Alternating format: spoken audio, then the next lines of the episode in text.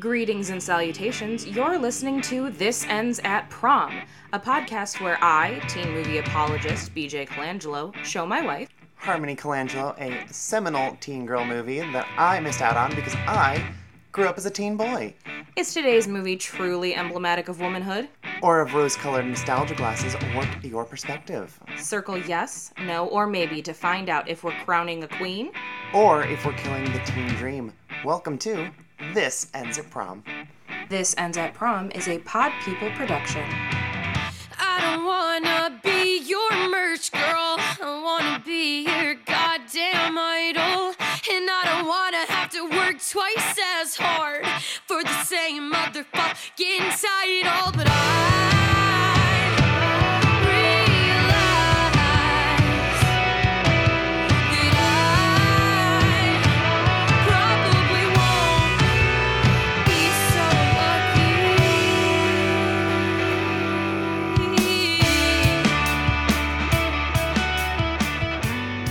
Welcome back, Prom Party. Hello. I hope you are all having a fantastic day. We went grocery shopping today. Y- yeah, yeah, we did. We were those weirdos who took home an entire case of ginger beer. It's my favorite, and Aldi has not had it the last like three months.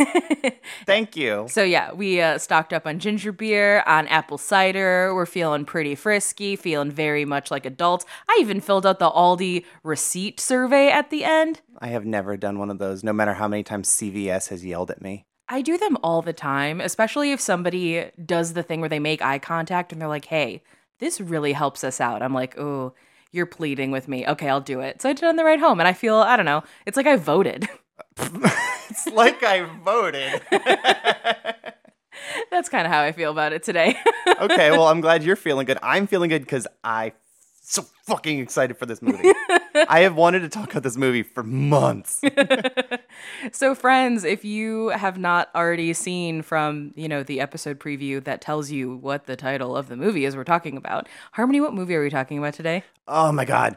Um this is my favorite movie I've seen all year. It is 1984's Angel. Beautiful. And we are talking about it as part of our seasonal tradition to pull a movie from Mike McBeardo McPadden's book, Teen Movie Hell, which is a celebration of teen movies uh, up until kind of like the, the early 90s. Um, it's an encyclopedia. We love it. We miss you, Mike, every day. You're incredible.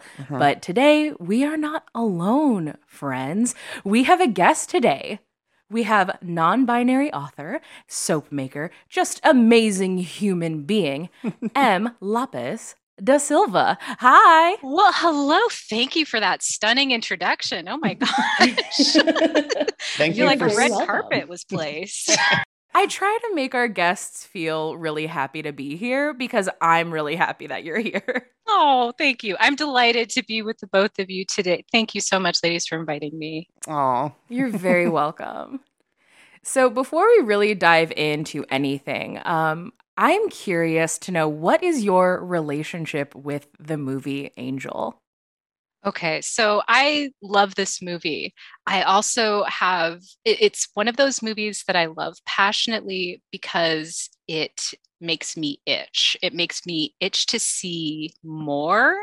And just it's it's like one of those creative fonts where it's an explosion of like ideas and concepts and you just want to go further you want to see and isn't that vague that's a really nice vague way to start introducing a film I I love it so very much. And Harmony, this was a, a recent watch for you as well. So, what are your your capsule impressions of seeing Angel for the first time? Okay, so um, Angel is kind of in this like mini resurgence right now because a bunch of people that we know discovered it because the New Beverly Cinema did a screening of it that we didn't go to because I think we went and saw professional wrestling that night instead. We did. Okay, um, but we bought.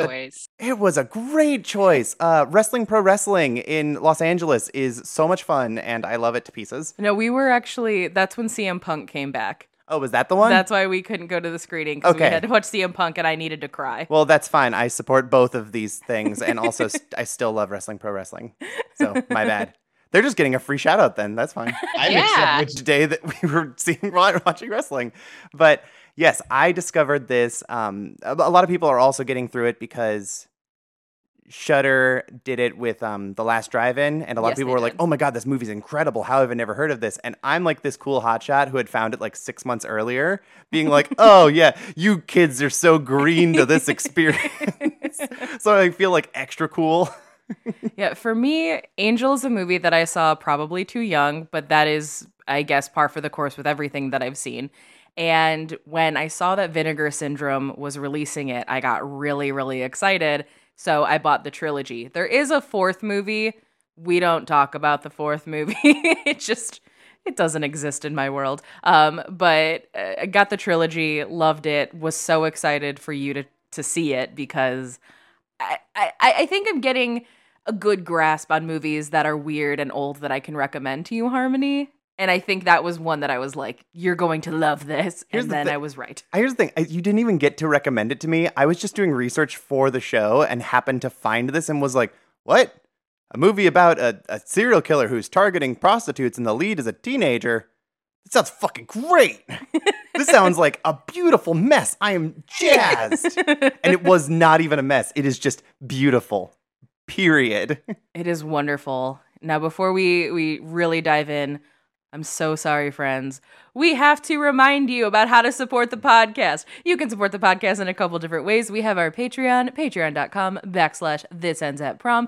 And, you know, you can always give us that five star review on Apple. It really genuinely does help the show. You're the best. We love you. We are contractually obligated to say it at the front. I'm so sorry. Okay, I love you back into the movie. Not even contractually obligated. It's just in our best interest. It's a nice thing to say. Come on, Yeah. promoting yourself is good. yeah. true. Yeah, I mean, if you're not going to do it, who's going to do it for you, right? true. Exactly. It's so I just always feel like so much like I'm shilling and selling my soul a little bit, but it's like, well, the numbers did say you don't listen to it at the end, so I gotta shove it in there when you least expect it. All right, so let's let's talk in. So, Em, if you had to explain to somebody what the premise of Angel is, uh, God. Yeah. okay, where were we starting at? yeah, how would you? Uh, ha- I, I guess what is Angel about? Okay, so it's one of those uh, movies where it has a duality, where it's the teenager who is the good girl by day, going to prep school, and oh, is it, everyone seems to like her, and and she has a nice life, but is there something beneath it? And very quickly on, we realize that she is a sex worker, and she has a huge queer family on the streets supporting Mhm. her and like this life that you know she's hacking on her own but there's also mysterious things like where are her parents hmm Mhm. why is there a room where no one can enter it but her mother is ill and oh my yeah there's The intrigue. Yeah a lot of that going on. At the same time there is a serial killer who is murdering uh, sex workers and the sex workers that he's starting to kill are becoming are getting closer and closer to the people that angel knows and loves um, eventually driving her uh, to seek revenge. Beautiful.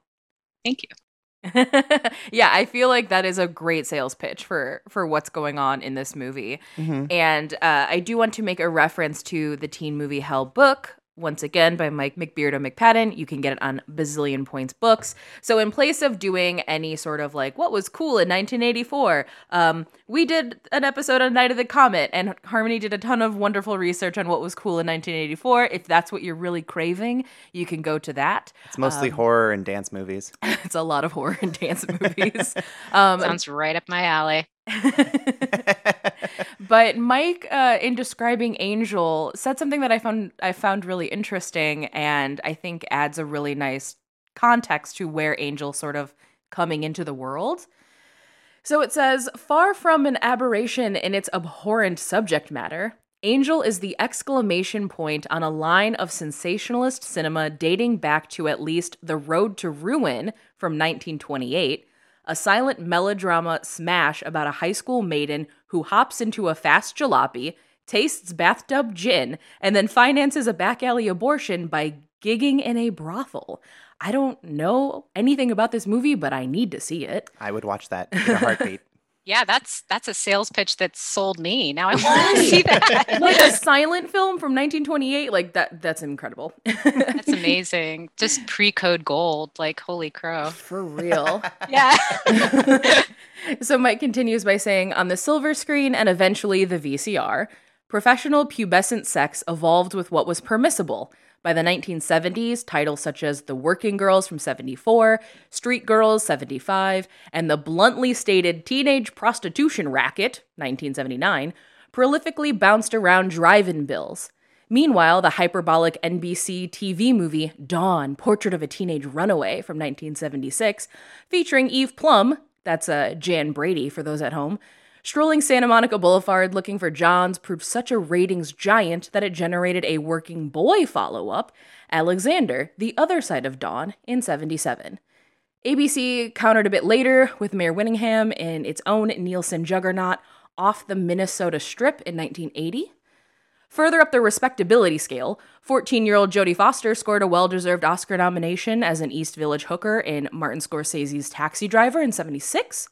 Her brilliance may have inadvertently ignited the era that first allowed 12 year old Brooke Shields to appear naked as a New Orleans whorehouse virgin for sale in Pretty Baby in 78, leading to Brooke's subsequent several years of shilling Calvin Klein jeans sans underpants, and losing her virginity at 14 in the tropical paradise of the Blue Lagoon in 1980. But by the time Angel rolled around, the movie stood out as being a bombastic, glorious bad taste. But besides its own sequels, Angel spawned a rapid fire East Coast ripoff, Streetwalking, in 1985, with future Academy Award winner Melissa Leo as a too young lady of the evening. She parades her wares around the spectacularly seedy intersection of 3rd Avenue and 14th Street, right across from the Dugout Bar and the Variety Photoplays Theater, two real life, long gone havens of vintage teenage vice. Exactly when Angel and Streetwalkers were in New York theaters, the Variety Photoplays presented the triple X rated New Wave Hookers in 1984 with Traci Lords, and unlike the stars of other movies, she actually was 15. Oops. Oops, indeed. Hmm. Yes, uh, I love that he identifies kind of what was going on cinematically, and I love that he acknowledges that so many people think that Angel is in bad taste. When I disagree completely, Uh huh. but when you compare it to something like like Taxi Driver, which people view as like, oh, this is prestige cinema, when I think Angel has a bit more autonomy than uh, than Jodie Foster does in that movie. But that's just me.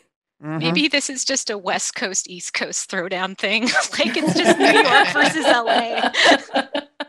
it's very very true. I just I was not expecting the throwdowns of the coast to go all the way to teenage prostitutes. Right? I Yeah. didn't either, but this is where they took it. and I do also, I'm like weirdly perplexed by the knowledge that there were essentially like cable ratings fights of like, oh, they made their teen sex worker movie. We got to make our teen sex worker movie. And then everyone competed, and then Lifetime took up the mantle, and then it ran with it. And I think that's where we are today. yeah, pretty much. Lifetime's definitely done so many of like the whole shocking teen in a sexual situation and what are they going to do next? Mm-hmm. That's Oh, their yeah. bread and butter. Yeah. That's BJ's bread and butter. That is my bread Nice. and butter. said it before, said it a million times. She's too young, where an entire school gets syphilis. Cinematic gold. Directed by Tom McLoughlin, who also did Friday the 13th, Part 6. I, it's great. It's wonderful. Nice. nice. so let's talk let's talk about angel the character you know aka molly angel is her her evening name because as we all know if you are in any sort of sex work you should probably not be using your birth name If you know a um, sex worker's legal name, no, you don't. and that's why I don't call her Molly anytime I refer to her in this movie. He just knows one of the names. Mhm. Yeah. Yeah. Yeah. It's okay. Well, sweet thing. What's your name? Angel? Well, Angel. I thought you and me could have us a little party, huh? I bet you would. Look, mister, I'm underage. Are you one of those perverts that gets off on little girls? We're a little touchy, aren't we? Look, why don't you just drop me off on that corner? I see a friend over there. Look, I. I didn't do anything. Thanks for the ride, officer. So, how do we feel about Angel as a character? Well, honestly, one thing I love is the fact of her name, which is really kind of messed up because if you go later on through the movie, the reason she calls herself Angel is because her father, who is missing, left a letter about, you know, what, what that was addressed to her, calling her Angel. So Mhm. it just adds this whole, oh God, is this a trauma thing? And right. Mm-hmm. you know, level to her. But that's I think the crux of Angel's character is that you're trying to analyze like what's going on. Is she in charge of her life or is she kind of being pushed around by it? And she's trying to get control like constantly in her situation. She's has control at the beginning of it and cop like a cop tries to wrest it away basically. I love like just it's it's really cool honestly to have a teenage sex worker and like her control over her own life feel like it's an actual interesting conversation you know where Mhm. it's it's it's being realistically felt and dealt and dealt with and managed Yeah, I agree completely. And I think there it, it opens a very uncomfortable conversation for a lot of people. And that has to do with sort of teenage sexual autonomy. Mm-hmm. Obviously, if she's a sex worker, this is coming also at, for for profit. And you you could easily make the argument that this is this is survival sex because she she needs the money because of the mysterious circumstances surrounding her family. Um, so that's like a very easy one to make. But at the same time, this is also the the chosen profession that she's going for, Mhm. and that's a very interesting conversation. And I, I've hinted a, around it on the show before, but I I used to sell nude photos on Tumblr, and in some instances, it is questionable whether or not I should have been selling them. And it's something that I look back on and I think to myself, you know, in the eyes of the law, I am not old enough or capable or intelligent enough to be making those decisions. And I understand why those laws are in place. But at the same time, I also look at it from my own lived experience and I was like, I knew exactly what I was doing. And I was Mhm. in very much in control of that situation. So it opens this very difficult conversation to have. But the thing that is so interesting about Angel is people don't shame her for what she does, and those that do are portrayed as assholes. Yeah. yeah Mostly like her um her classmates, like Rick, all American Rick, who tries to like super shame her for that and gets violent about it. Like he's a piece of shit and she stands up to him and I think that's incredible. But the thing with Angel that I love so much about her choices is that um as, as we find out as the movie goes on, she's been on the streets since she was 12 years old and Mhm. she is she's like what 15, 16 now? something Yeah. like that yeah Yeah, so it's been years now, and the um the, the the alternative to her doing this would have been going into the foster care system, and she fucking refused because that's in a lot of ways that's a lot worse than being on the streets and taking care of yourself. Yeah. She she made her own decision. I mean, yeah, and she clearly stated that she did not want to go into foster care, that she had another goal, that she was like, you know, waiting for whatever this father to that might not come back, but she did Mhm. have her own goals. Mm-hmm. And it's I don't know, I think giving that weight to her was so like important in this film. Like it just really gave it that much more like impact. Mm-hmm. Yeah. she definitely doesn't feel like an after school special type the way that I think some of these cable channel versions of this sort of story or the lifetime version of this sort of story would have treated this character. Mm-hmm.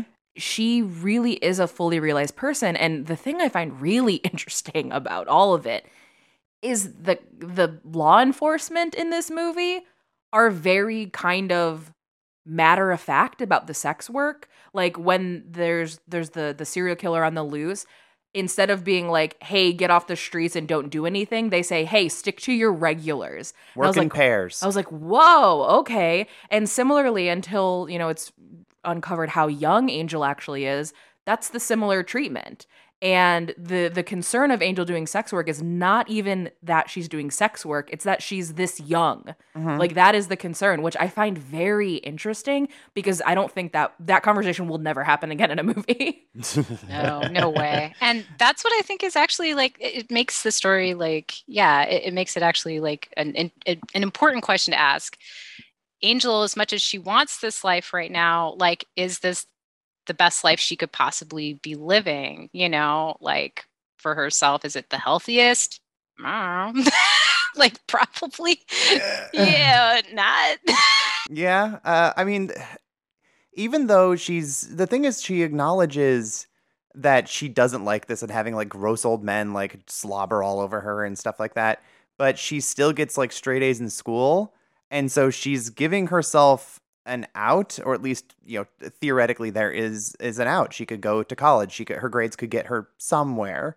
yeah Um, one thing that I think, because we talked about Rick and Rick's shitty friends who are so cartoony and like really over the top in this pretty over the top movie, but somehow they're even more cartoony.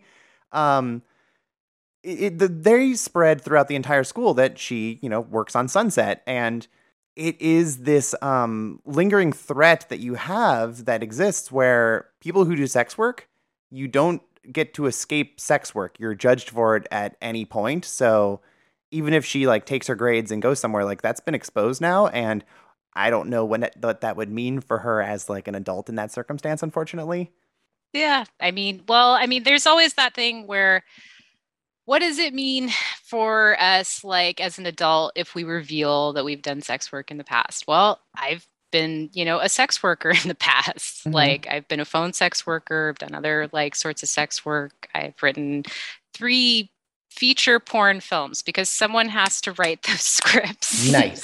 you know that's you know it's all work and here's the thing how much do you let the sex work define you and follow you around and what kind of career that you choose to do and what Mhm. like that you fall into it depends you know it's kind Yeah. of difficult and complex like there's no one like way about it what i really love about what angel has like how she can make those grades those straight a's is because she has her support network because Mhm. Angel is rich when she starts out with people around her.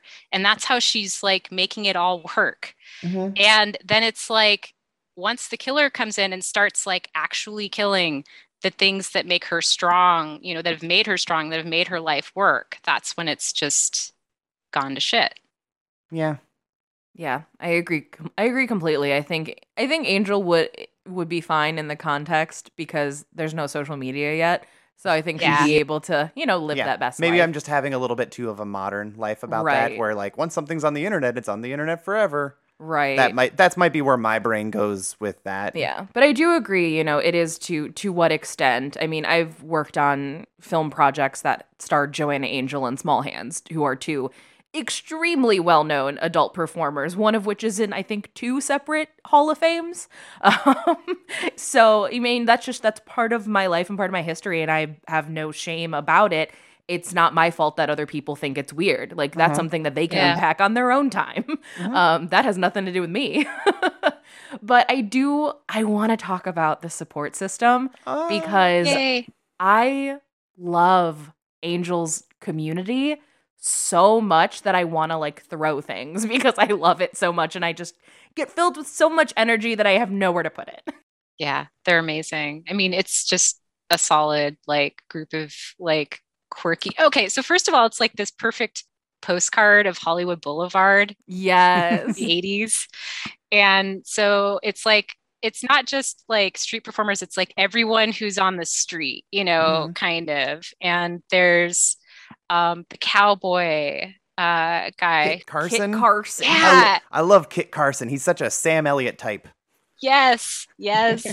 and he's like, you know, claiming he's actually Kit Carson, and maybe he is. I don't know.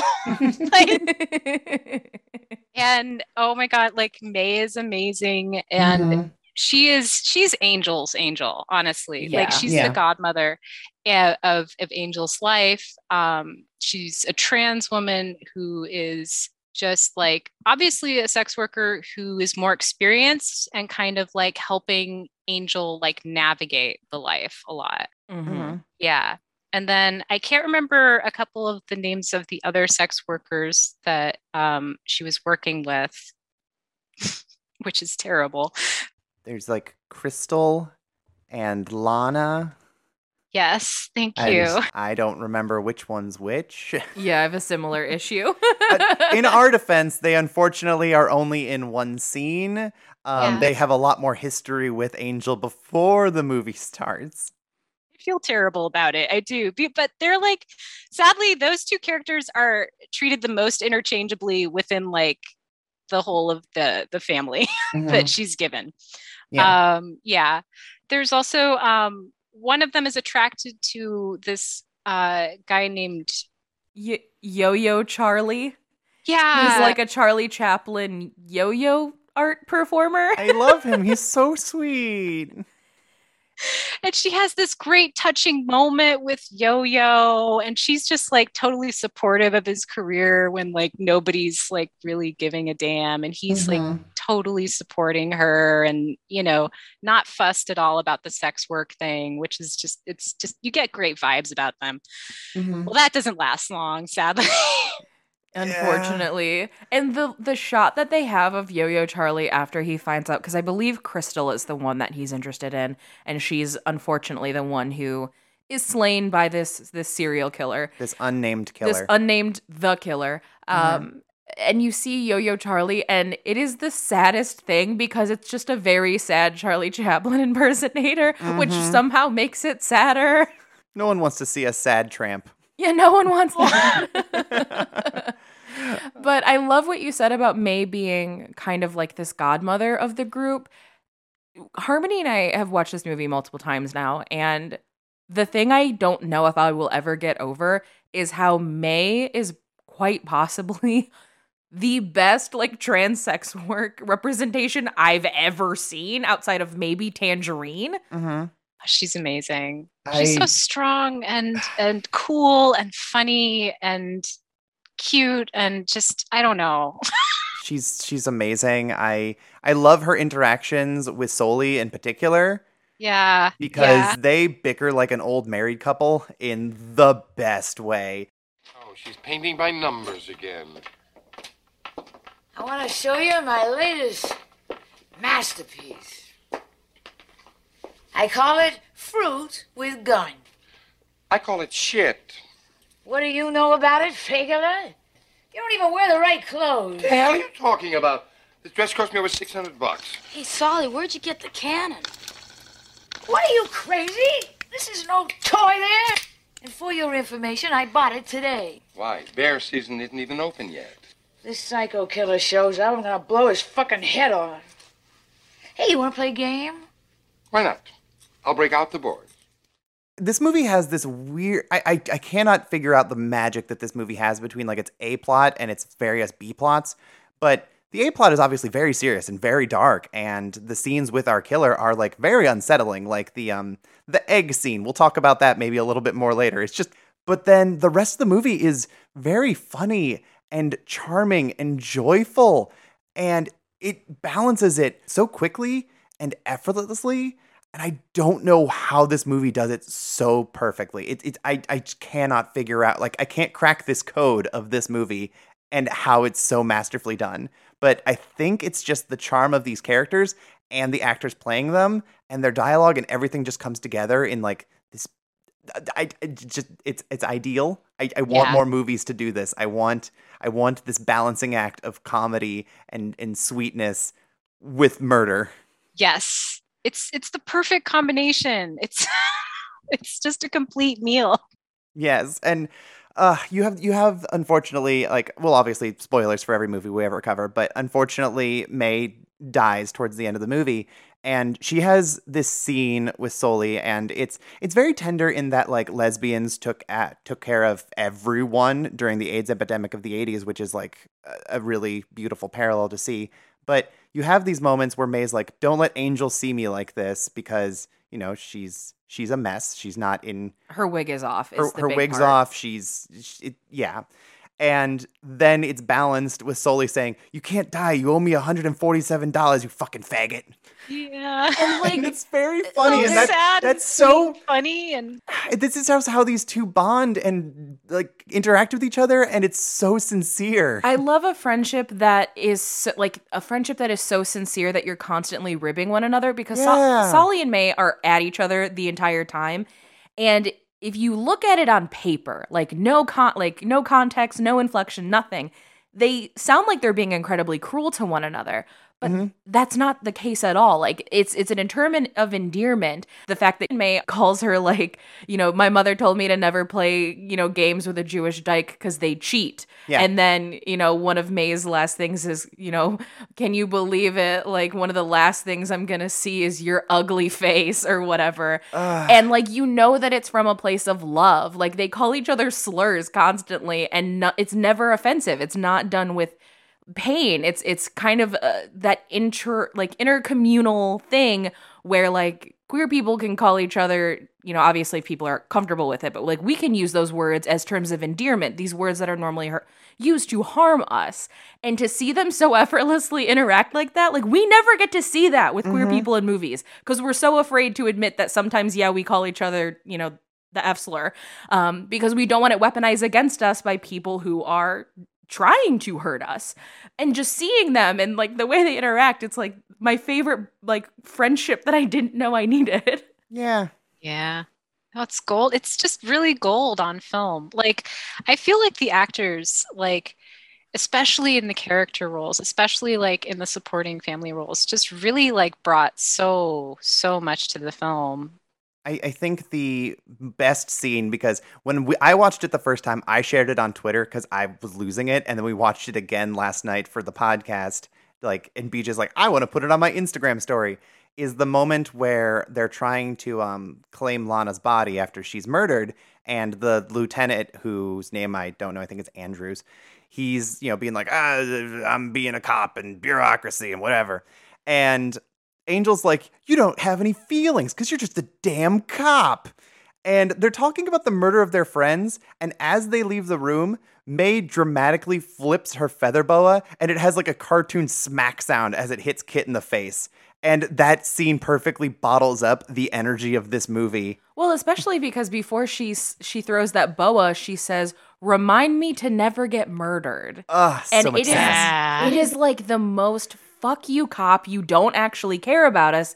If you do care you better prove it. Mm-hmm. And we don't get scenes like that anymore where the people who are part of oppressed classes can mouth off to cops mm-hmm. because mm-hmm. we unfortunately live in a, an era where our cops are you know a little trigger happy and don't take too kindly to to people calling them out on their bullshit. Um and it's just this beautiful moment where you have a teenage sex worker an older trans sex worker who is very much styling herself after Mae West, and an old cowboy Ugh. in a police station. And they're not the we- the wrong ones in this movie. They're the ones that you're rooting for. Like, what bizarre world did we fall into? Like, it's what I want the world to be like. Yes. But But movies don't usually frame those people as the ones that you get to cheer for. yes. Mhm. Ugh. They're just magic. And I do love Solly. I love Susan Tyrrell with those just sharpie eyebrows that go to her ears. Oh, I love her glasses that are like always held on by like a rubber band, like over one. Oh yeah, they're like broken, and it's basically Yeah. just the one ear is doing all the heavy lifting for those glasses. She feels to me like she's Annie Potts' character from Pretty in Pink, but like she's been rode hard and put away wet. Like that's that's who she is, I and that's it. not an insult. That is a compliment in the highest order. She's amazing. But they they all have just such a love for Angel because Mm-hmm. to some extent like they know the truth. They know what's going on and they're just there to protect her and be the chosen family that they they've needed um and it's just it's it's one of those things where you know we asked the question earlier is this the healthiest life for her and with the exception of her getting placed with some like really ritzy family that for some reason is actually educated in trauma informed care for for teens which i highly doubt is a possibility Unless she got like a Punky Brewster, right or, or a Daddy Warbucks kind of thing. In the 80s? I mean, what, what, what are we gambling for? Like, this is right so like unless that th- those very specific circumstances are in place they are the best possible family for her Mm-hmm. And Yeah. then, like most people looking in, like if you were like, so we got this kid, she's a uh, she's a sex worker, and her parents are a trans sex worker and two other sex workers and a possible lesbian slumlord and an old cowboy and a guy who does yo-yos and dresses like Charlie Chaplin, people would be like, we need to take this child. But then you watch them and you're like, nope, this is this is correct. This is exactly the community that is meant to to be together. Mm-hmm. mm-hmm. It's it's because they all understand the hustle. They all are in this together. Like um, one thing that we comment on every single time we watch this movie is that it's nice that you know the uh, I I don't know what you would qualify like Sunset Strip performers as um, as street performers, I guess. They're not in competition with the sex workers, and they're all just like, oh hey, want to go do a diner afterwards? You want to like hang out? How's your how's your money today? Like they're all very cordial, and it's like them against the world in a way that I absolutely love to see. Yeah. No, it's it's just great because they're all like it's like they all understand they're all in the same area they're all going to work together they're all going to keep each other safe. And there's honestly a lot of the film uh shows when it shows angel like actually about to like engage in sex work she's usually most of the time she's declining johns or customers and she's saying no with the exception being the serial killer which is Mhm. like i guess the one wrong person to that she chose to go with um but yeah it's it's like everyone there is pretty much doing their best you know they're trying to do their best given their circumstances given their life Mm-hmm. And they also have a great rapport just with the neighborhood. They go to that diner and the That man loves them. And, and that's he he yells at you know somebody who's experiencing houselessness and he's like get out of here you bum at least at least the hookers pay or whatever he says. And you even see them like over tip him and take care of him. And you know there's there's kind of like a, a cop on the street who gets brought in with the with the lieutenant because he knows the area and he's very much like yeah i know that kid she keeps her nose clean she's fine like they're not out to get anyone mm-hmm. they're just kind of like yeah we gotta do what we can within the confines of the law and it's it's like it's very weird to see a cop movie where i don't actually hate the cops Yeah, right. Like Yeah. ACAB, obviously, but the cops in this movie aren't that bad in the grand scheme of things. What's the problem? Three of our friends are dead. That's the problem. Now, what are you gonna do about it? We're gonna do the best we can. It's not good enough, obvious. You catch that son of a bitch, Lieutenant. Excuse me, ladies. And we'll hang the bastard. Well, we're bringing in more men and putting out extra patrols. The rest is up to you. I mean, you ladies of the night. Be careful on the street. Watch yourself. Work in pairs if you can, and for Christ's sake, stick to regulars. What are you talking about? Are you nuts? What do you know about our business? I think it's because we're also not spending a lot of time with the cops, though. Like, I mean, we get Yeah. moments with them, but they're not our main, you know, follow along with them. And Yeah. that's that's a very good point because I feel like in a lot of other movies, our protagonist and our sort of de facto perspective would have been the cop. Mm-hmm. And instead, we have Angel and we see things in her perspective from her world. And it really humanizes a lot of characters that frequently are treated subhuman, both on screen and in real life. Yeah, and especially for like a what is what is is a crime thriller, like it is following a, a serial killer and does have like police procedural to to an extent, like a small extent, but those are the movies that you always follow the cops for, and it always glamorizes them and that's gotten us into a lot of the situations we have where people think that cops are like these gung ho maverick heroes, and ugh, not not a fan of that. But Toxic. oh god, it's the worst. Yeah, propaganda's terrible. Yeah, and I mean that's one reason um, I have not seen Angel two or three, despite owning them. But uh, the one reason I have not watched Angel 2, which is Avenging Angel, which it brings back most of the supporting cast, uh, you know, obviously Sans Mae, but it's about avenging the cop who dies in this, who, who's from this movie dying in that one, and Angel has to avenge him. And I'm like, I don't know if I want that. And I just, I love this movie so much. I don't know if I, I need that in my life. I'll watch it at some point. But I gotta say, as far as like how this movie functions, this cop desperately is like trying to be a father figure for Angel. And the reality of it is that Angel doesn't need a father figure. And I mean, if she does, she's got senile old cowboy Kit. She's Yeah. got like two queer people who are filling this dual mother father relationship already going on. Like, she's fine, but he thinks that he can be the one to give her, like, I'll give you a hug, kid. I'll get you off the streets. I'm there for you. And she does not need him. And that ties into the end because the first time I watched the movie, I was so terrified that this cop was going to be the one who takes the killer down. And then he doesn't. And I love it. Yay. Like, I jumped up and cheered when the cop is not the one who gets like the final shots on the killer. Yeah, no, it's always it's always better to like not have it just be like, and then the cops just took care of the problem, I Yeah. guess. And then I I guess they do good jobs because again, it just yeah, it becomes propaganda all over again. And then what was the freaking point? Yeah, I am not watching Angel sprint through like eight city blocks in heels, chasing after this man just for the cop to get him.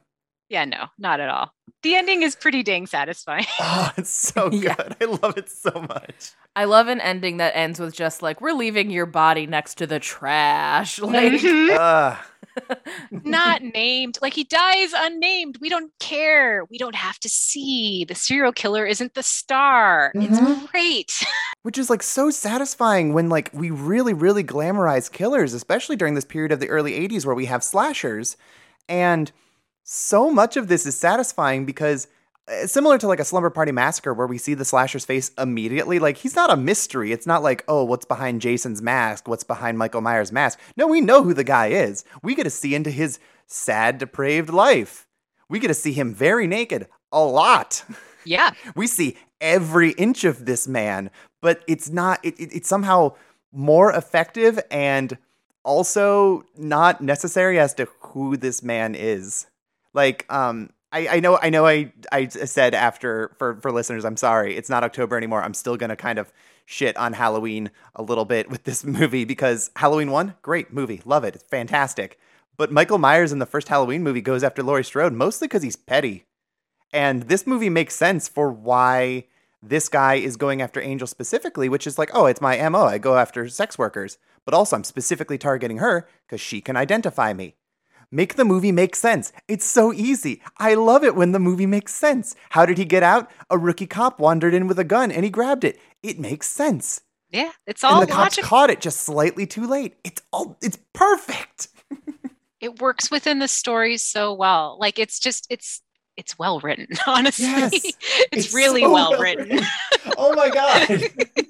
Can we just say, yeah, like it's just whoever I don't know who wrote this script, but it's like very good. Yeah. yeah. Yeah. Just a thousand percent. Um, the conscious decision to not like glorify the serial killer is like really important to me in, in just fiction in general. It was important to me when I was writing like Hooker to to do the same thing, um, to like not even give him a name, to not like make him important or the focus of the story, because we don't need another fake, you know, anti-hero to become an object of like pop culture, like fixation or mm-hmm. lust or whatever you know it's just we have too much of that sh- shit out there already Yeah, like the Hannibal Lecter already exists. the world Yeah. doesn't need another Ted Bundy movie. We've Yeah. got No. plenty. Exactly. yeah we're fine we can move on let's let's let's talk about why are we fascinated with serial killers? Like why what's that within like the pop culture imagination? That's interesting to me. Like why mm-hmm. do we keep coming back to that? I don't know yet.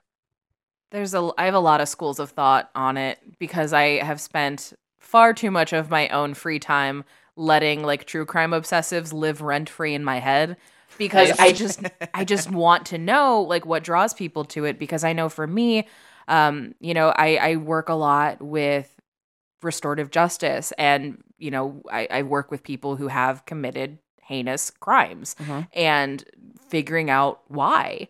So for me whenever i listen to like a true crime podcast or watch something the it's very psych like psychology based for me and less about like oh i want to know why you're fucked up and more i want to know how i am able to help you correctly and safely reintegrate into society and repair the harm that you've caused. Like that is where my motivation comes from. But then I know that there are people that just straight up are like, I want to listen to the most fucked up thing ever. And I'm like, mm-hmm.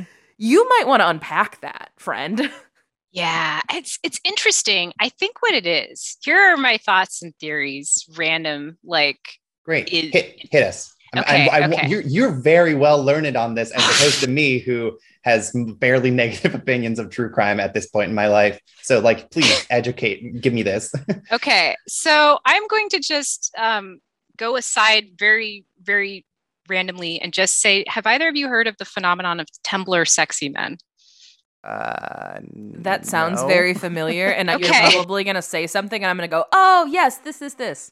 It's okay. I'm going to just encapsulate this very, very quickly. So phenomenon like uh, mid 2010s, et cetera, um, came started with like ostensibly the Onceler from the Lorax movie. Yes, I know what we're talking about yes. now. Okay. Yep, Okay. I'm on board. and you know how they decided to make the Onceler from the book, who was like a character that had nothing going on. It was just a weird couple of arms coming out a Mhm. window.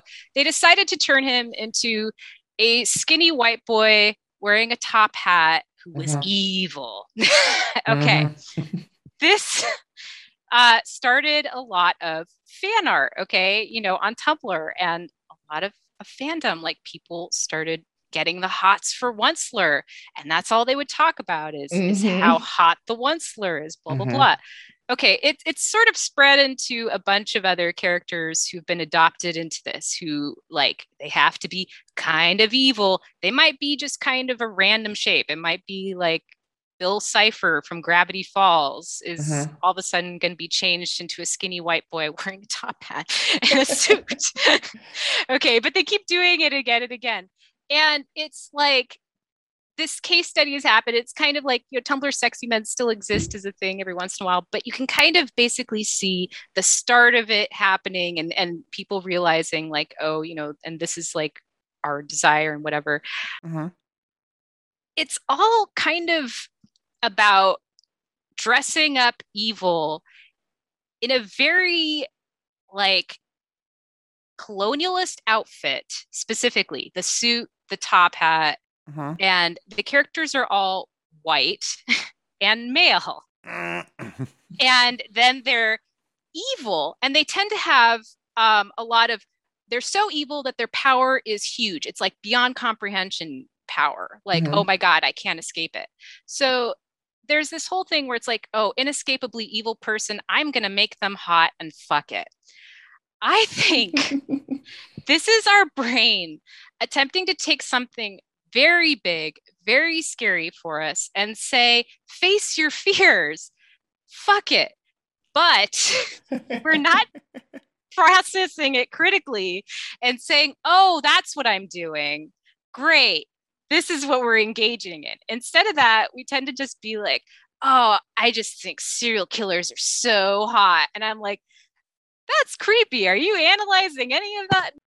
But Ted Bundy's so handsome, yeah, this though. this really Yeah. tracks for me. Mm. Um, I was listening to a a series about Columbine, which you know, a atrocious event that took place in our history, and there was an episode that was dedicated to the Tumblr fandoms that exist around the Columbine shooters ah, and these young girls who have like overanalyzed their diary entries who view them as these like mistaken misunderstood like just oh the world didn't understand them but i do like I can very fix them, Daddy. I promise. pretty much like that's that's a, a big energy to it but they have like legitimate like fandoms as if they're like a k-pop band but they're the columbine killers and you're like Ah. holy shit um I think I'll be retiring for the evening. I'll see myself out. Yeah, but think about it because the age of the the killers, and if it's like teen girls who are leading the fandom,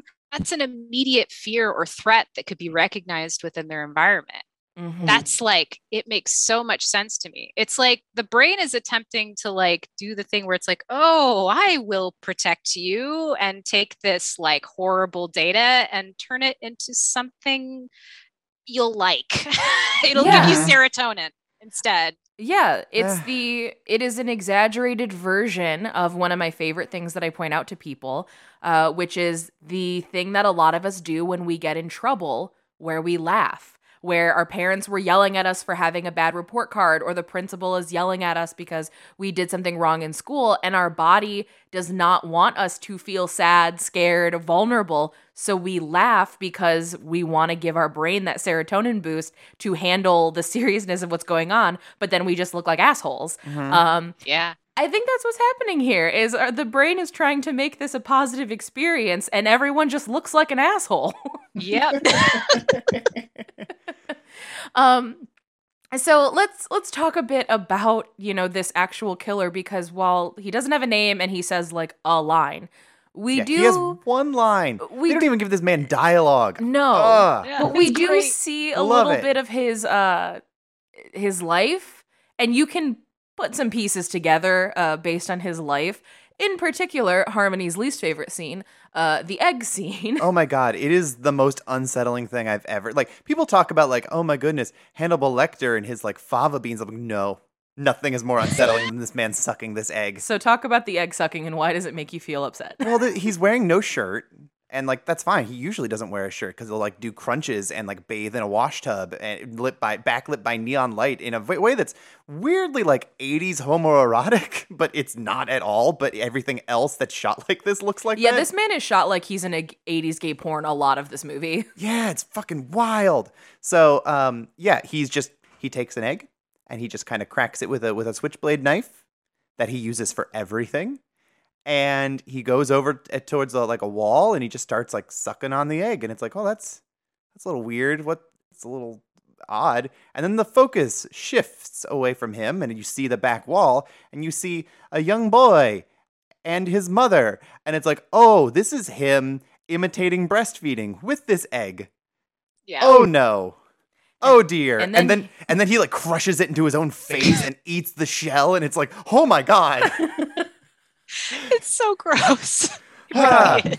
Like I've seen plenty of like mommy issues portrayed on film. Like probably the most obvious is in American Horror Story Asylum with Zachary Quinto's character. but Oh, like yeah. the the aggression of cracking the egg on his face and like shoving it in like he's trying to consume mama's breast Uh-huh. is so unsettling and this comes from And somebody no who's a mommy dom like it- it- Ah. like if me as a mommy dom is like oh no um that says a lot yeah. I I have some degree of mommy issues. This is why we work together. but like, oh my goodness. Yeah. No, it, it was not pleasant to watch. it's very I think that's great at like actually just making the serial killer awful though. That's Yeah. what's good about it. Because you're so like it he's not sexy. This man is eating like weird a- eggs in a very weird way. it's Mhm. disturbing and yeah. we don't it- like him. and Yeah. it lets us know pretty much immediately like oh now i see why you know this is your issue okay i got it Mhm. and we Yeah. didn't need to have some like heart-wrenching exposition that explains why he is the way he is like we don't need any of that we just get him doing weird egg sucking tricks and a picture of his mom and you're like got it figured it out thanks that's all i needed Mhm. let's not explore this deeper because it's a weird place and i don't want to go there Okay, but speaking of that whole like, got it, I don't need anything more than that. This movie also has like a lot of like soft, slow moments, but this movie moves at like a breakneck speed. This movie is it just it's every scene matters. Every scene is like get in, get out, do the things you need to do, and then move on. And it's even when they're like just like hanging out at a diner or they're playing like I don't know, bridge, backgammon, whatever game that like Solly and Mae are playing. I'm not an old enough person to know what that game is offhand, where there's the famous cheating scene. and it's great because I just love watching these two interact with each other. That's a slow moment. But the whole movie just seems to go so fast. Yeah, it's it's the miracle of writing, I swear, because it's just it's it's like the pacing when it does that, when it's like that kind of, oh, I feel like everything is so slow and yet it moves quickly, that's like, that's in the scenes like writing. Mm-hmm. Yeah, just it's there. The bones of this is are so incredibly strong. Yeah. Yeah. It, There's and nothing but kind things to say about this movie in every Yeah. single scene. and it- and another thing too is that I want uh, like another character I want to bring up because she feels kind of inconsequential to the greater scheme of the plot, but she's also very very important. Uh-huh. Is this guidance counselor teacher who shows up to the house where um, Mae and Angel are living, and she kind of accosts Solly and is like. Hey, I used to work for the health department. Give me the goddamn key to this apartment, or I'll shut your ass down. And you're like, "Woo! Somebody put on her like her badass briefs The today. fucking Look mouth at on you. that broad. the fucking mouth on that broad. But like she is a bad bitch. Yeah, she's kind of a bad bitch, and you think when when you meet her, like, oh no, she's gonna find out the truth about Angel's parents, and she's gonna shut everything down. But then she has this really beautiful conversation with Mae. They bond over dresses. They bond over dresses. She affirms Mae, and she's very much just like, okay, cool. Thanks for letting me know what's going on with with Angel. You know, I really care about her, and you know, we'll we'll get this figured out. And you walk away thinking like, oh, she really is going to act in her best interest. Like she's not here to like fuck up this situation. And that ag- again, as somebody who like is very uh, concerned with most authority figures and people in positions of power, Mhm. it's so like I kind of get dog eared about it when I watch these characters not fuck things up. Yeah, and also I love that that scene in particular doesn't insult the guidance counselor's intelligence or ours cuz like no disrespect towards Mae, but like she poses like, "Oh, I'm I'm Angel's mother." Oh, and it's just like you might be someone's mother, but you are not Angel's, and it's not this like um end of the birdcage bamboozle where it's like, "Okay, but we as the viewer know that this isn't going to work, right? We we know. I'm I don't want to be sitting here with Nathan Lane and Drag and be riddled with anxiety because I'm just waiting for Gene Hackman to put the pieces together. There's no there, that scene doesn't exist. It's just kind of like, oh, yep, I saw through that, but it's okay, and we're gonna work this out together because we have the same common goal. And it it I don't feel talked down to for that, but also it's not invalidating like who Mae is. It, it's so good. Now, what shall we talk about? Look, I don't know whose mother you are, but you are definitely not Molly's. I'm not. No. You're right. But I love her more than her mother ever did. We've got to get her off the streets. We've got to find her a home. And soon. Now, Mae, you know how much I care for Molly, and I will do anything I can to help. Right. You keep me posted, all right? Okay. Here, let me help you out there, Doc.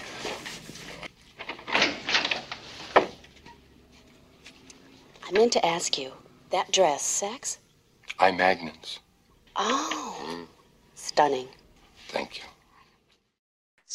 It's more solid characters, just really on every page. And it's like the characters aren't being forced to have conflict unnecessarily or like being made to say things or something just to to have conflicts with each other. Like there's no like yeah, the fact that like the guidance counselor isn't just going to throw a wrench into everything for the sake of throwing a wrench into everything, but she Mhm. actually has like a heroic goal. That's great. And that's so refreshing. Like I'm tired of people just saying like, "Oh, and then this person is going to be bad at something because we need struggle." Yeah, just here. we need conflict because the third act needs more going on. Yeah, it's like no, it's just too much stuff going on. Like let people be genuine and and good and interesting, and Yeah. complex. and it's just every single character in this movie it wants to support and help angel every single one of them aside from like her classmates which like there's this nerdy boy named wayne i'm not even mad at Wayne. No. at the beginning of the movie wayne asks angel out and he's clearly very socially awkward and she's like oh no i can't um, I- my mom says i'm not old enough to date and then after it's exposed that like oh she does sex work he's like i saved $23 uh, can we go out now and I, I don't know. He thinks that that's the thing you're supposed to do. he's yeah, not being he's, shitty. he's not coming to this in from a perspective of like, yo, I'm gonna buy you now. Like You're that's only not worth what it is. $23. He- he's very much like, I saved up my money because I really do like you, and this seems to be the only way that I can be with you. Uh huh. Like Yeah. it's it's coming from the most like sincere of places. Like he doesn't know how shitty it comes across. I think he even asks if this is enough. Like I think that's a line he Yeah. says. Like, is this enough? Like, because he isn't sure. He's he's like, well, maybe I need. I my my offer is too low. I don't know. like Mhm. he's trying to do it right, but he doesn't know that he's doing everything wrong. Yes, he's he's a precious little bean trying his best. Again, going back, everyone in this movie is just trying their best. Uh huh. Except maybe the killer, but maybe he's I mean, he's trying his trying. best too. I mean, he's, He's trying, trying. yeah. Uh, So I, I wanted to talk a little bit about this movie and how it has influenced your work um, because you wrote an amazing book called hooker that i love and people should buy and read because it's wonderful um, but yeah when we we chit chatted about angel you know off mic at, at at a dinner and it was one of those things of like well oh shit no duh this is a movie you would like because it's very much in, an inspiration for your book um, so i'm curious if you could talk about like why this movie influenced you and how you incorporated it into your own work Sure, I would love to. Thank you, by the way, first of all, for everything you said about my book. I really appreciate that. Well i wouldn't say it if it wasn't true and i'm not a liar Good. I'm glad you're not. It makes BJ's it more very bad at sincere. lying. i'm terrible at lying that's why i don't do it It's a good policy to have. um, yeah, no. So this book, um, it came from a place of me wanting to express like my love of Los Angeles and the city, and also bring up the discussion about uh, sex work in the 80s uh, and the relationship with the cops at the time, as well as go into the sex work revenge, like, you know, basically the the the trope overall but then specifically into angel too.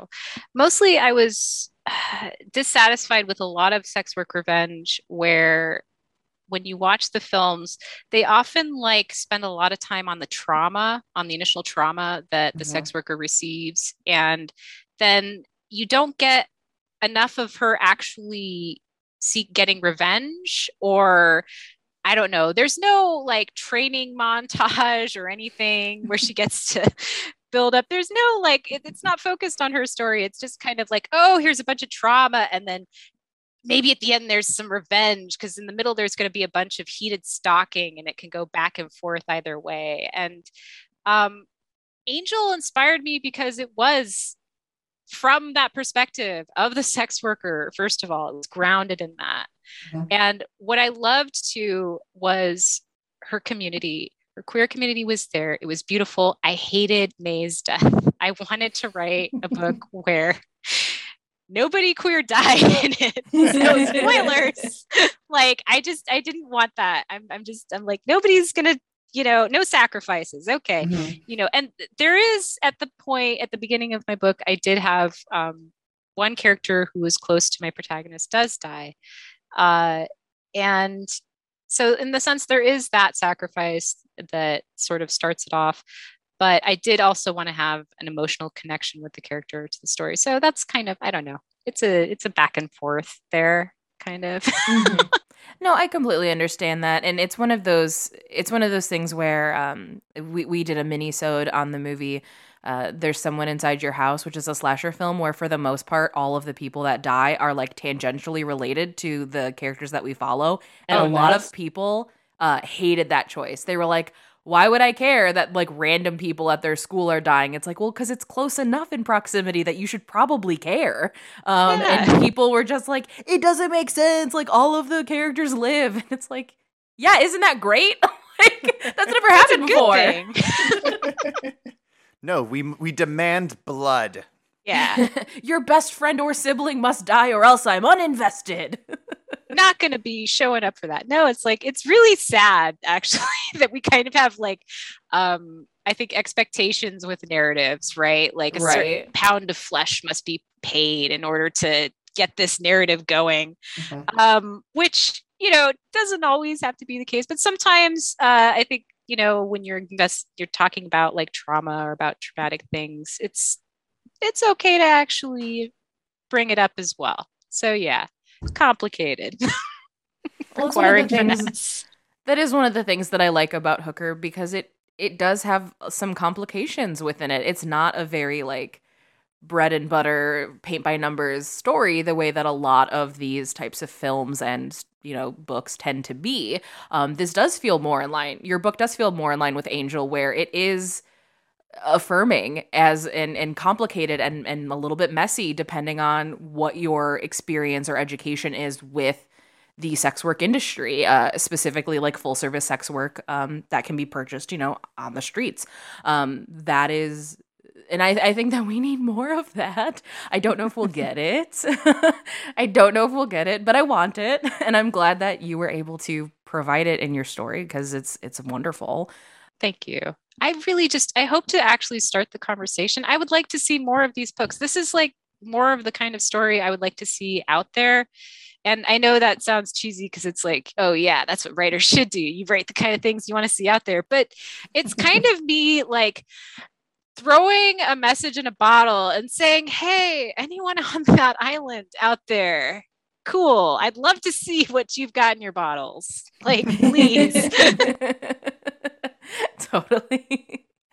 So are there are there any more capsule thoughts that we have on Angel that we'd like to discuss? I just like looking at this movie. I don't know if it's like I I don't the Sunset Strip has never looked so interesting to me as it does the way it's filmed at night in this movie. Yeah. It's beautiful and it's it's got like that like almost new wave kind of camera movement to it mm-hmm. sometimes and everything and it's just like it feels alive and it also has that like 70s cinematography going for it. It's I don't know.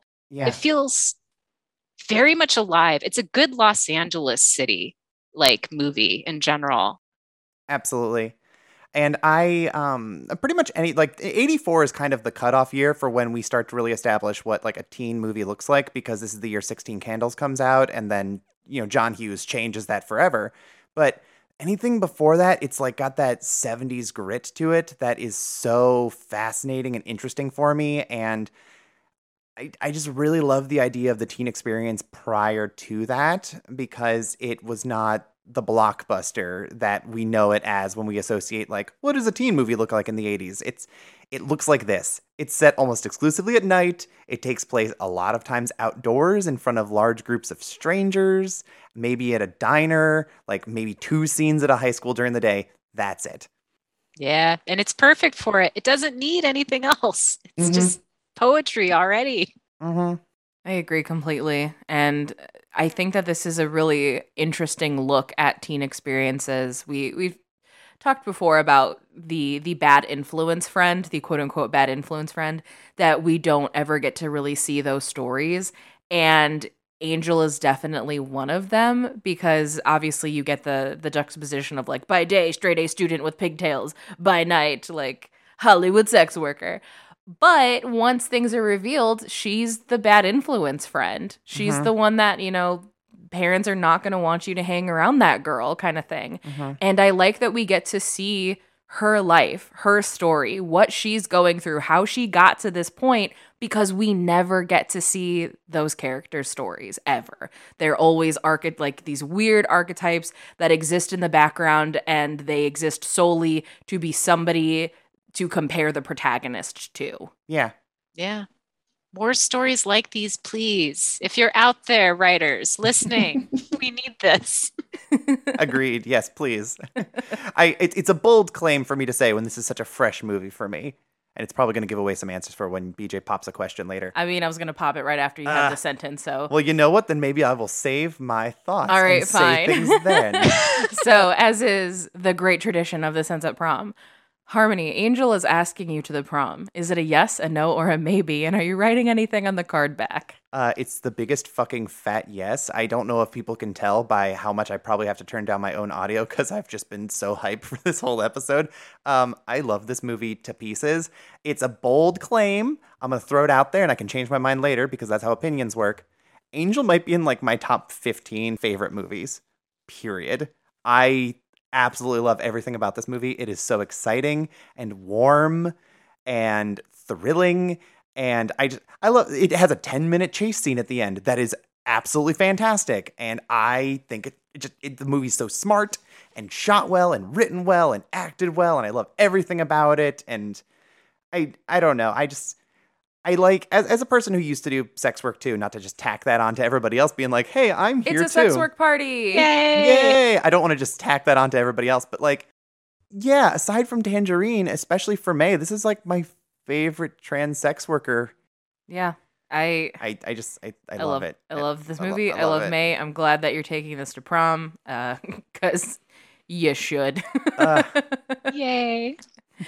so, so M, where? Let's do some plugs. Where can people find you, your work, if you want them to find you on the internet? Oh, well, okay. I mean, you can come around and find me, folks. Um, if you want to follow me on Twitter, I am at underscore M Lopes da Silva. Uh, that's spelled M L O P E S D A S I L V A. And uh, if you want, I also make uh, soap. Uh, I make fancy soap. It's fun. Uh, come on, check it down. Check it out at uh, check it down. check it down. it's Salt Cat Soap. It's an Etsy shop. Um, it's really we have a lot of fun, neat things. We've got like I like I don't gender soaps. I like just to explore with fragrances and create nostalgic, like interesting scentscapes. So go find your mood. I have uh, I even have a soap based on Hooker right now called the Retro Wave Bar that Ooh. smells like the 80s. Well, I wasn't born then, so I can't tell you whether or not that's true. it'll it'll smell like my vision of the '80s. I I would imagine. yeah, probably. Nice. yeah, no, it's it's funny. It's actually got like kind of some interesting petrichor notes and um some interesting like perfume notes. And one the the only reason I say that it smells like the 80s is because a customer said like, "Oh yeah, uh, I gave it to my dad and he said it smells exactly like a perfume my mom used to wear all the time in the 80s." So I'm like, Aw. Oh, I love "Great. that. That's Perfect. so sweet." yeah. so there you go. That's great. Where can people buy your book? Uh, yes, my book is available at the Cursed Amazon uh, website. It is also available at Barnes and Noble. Um, yeah, basically, you can order it from your indie bookstore if you wanna. They like Yeah. that business. You can do that. and you all should do that. All of you. Yay. I'm giving you homework. Your homework is to call your indie bookstore and not order from Schmamazon. yeah, don't do it. We're all guilty of it sometimes, but we need to treat Amazon like a sometimes food. We can't we can't use it as our sustenance, friends. well, thank Such you a good all. Thank you all so much for listening. As always, you can find the show on Twitter and Instagram at The Sense Sunset Prom or our Patreon, patreon.com slash The Sense Sunset Prom. You can find me on Twitter and Instagram at BJ Colangelo. And I'm on Twitter and Instagram at Velocitraptor, Veloci underscore trap underscore tour. And as always, huge thank you to the Sonderbombs for allowing us to use Title as our theme song. Harmony, what cool indie band do you want people to check out this week? Yes. Okay. oh, there um, was a clap involved, so there's some I hype. have, I have a lot of pep in my step, uh, obviously, just from this whole episode, but also because of this band. Because we're doing Teen Movie Hell Week, I just decided, hey, I, w- I was basically like, what what bands do I know that sound like Holly and the Italians? And BJ's like, why don't you just plug Holly and the Italians? And I was like, you know what, I will. um, Holly and the Italians have an album called The Right to Be Italian. Uh, it, it it went nowhere. It had like no success, unfortunately. So you can buy it on Discogs for like three dollars plus shipping. Uh, but it is one of my favorite albums ever. It is perfect power pop, punk, new wave. Um, the song that most people get off of that one is "Tell That Girl to Shut Up." However, I don't think that's as good as other songs like "Miles Away" or "Youth Coup" or my personal favorite, "I Want to Go Home." I, like it's just like a love letter to like Los Angeles and going home to all like the sleazy cool places that you know so well and that's uh, that's the energy of this movie and I love this album and I want more people to listen to it because it's like impossible to find and it's on Spotify like one month out of the year. Yeah, and keep in mind, friends, Holly and the Italians, they are not like a new indie band. no, they're from 1981. Yeah, they're a band from the 80s, and their music is hard to find, but it is absolutely worth it. Holly and the Italians fucking rule. Nice.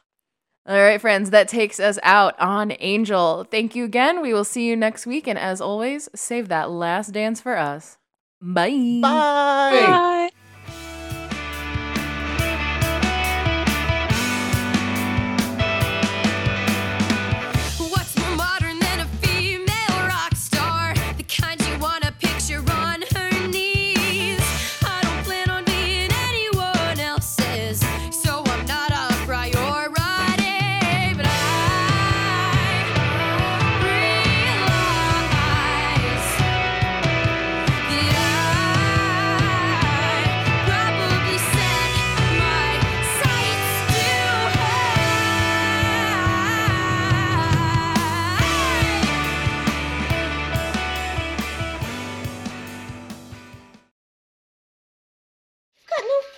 Inside.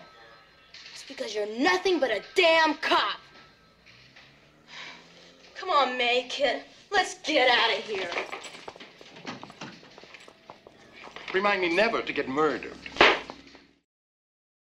This episode was brought to you by Pod People Productions. To find more episodes of this show and others, please visit podpeople.me.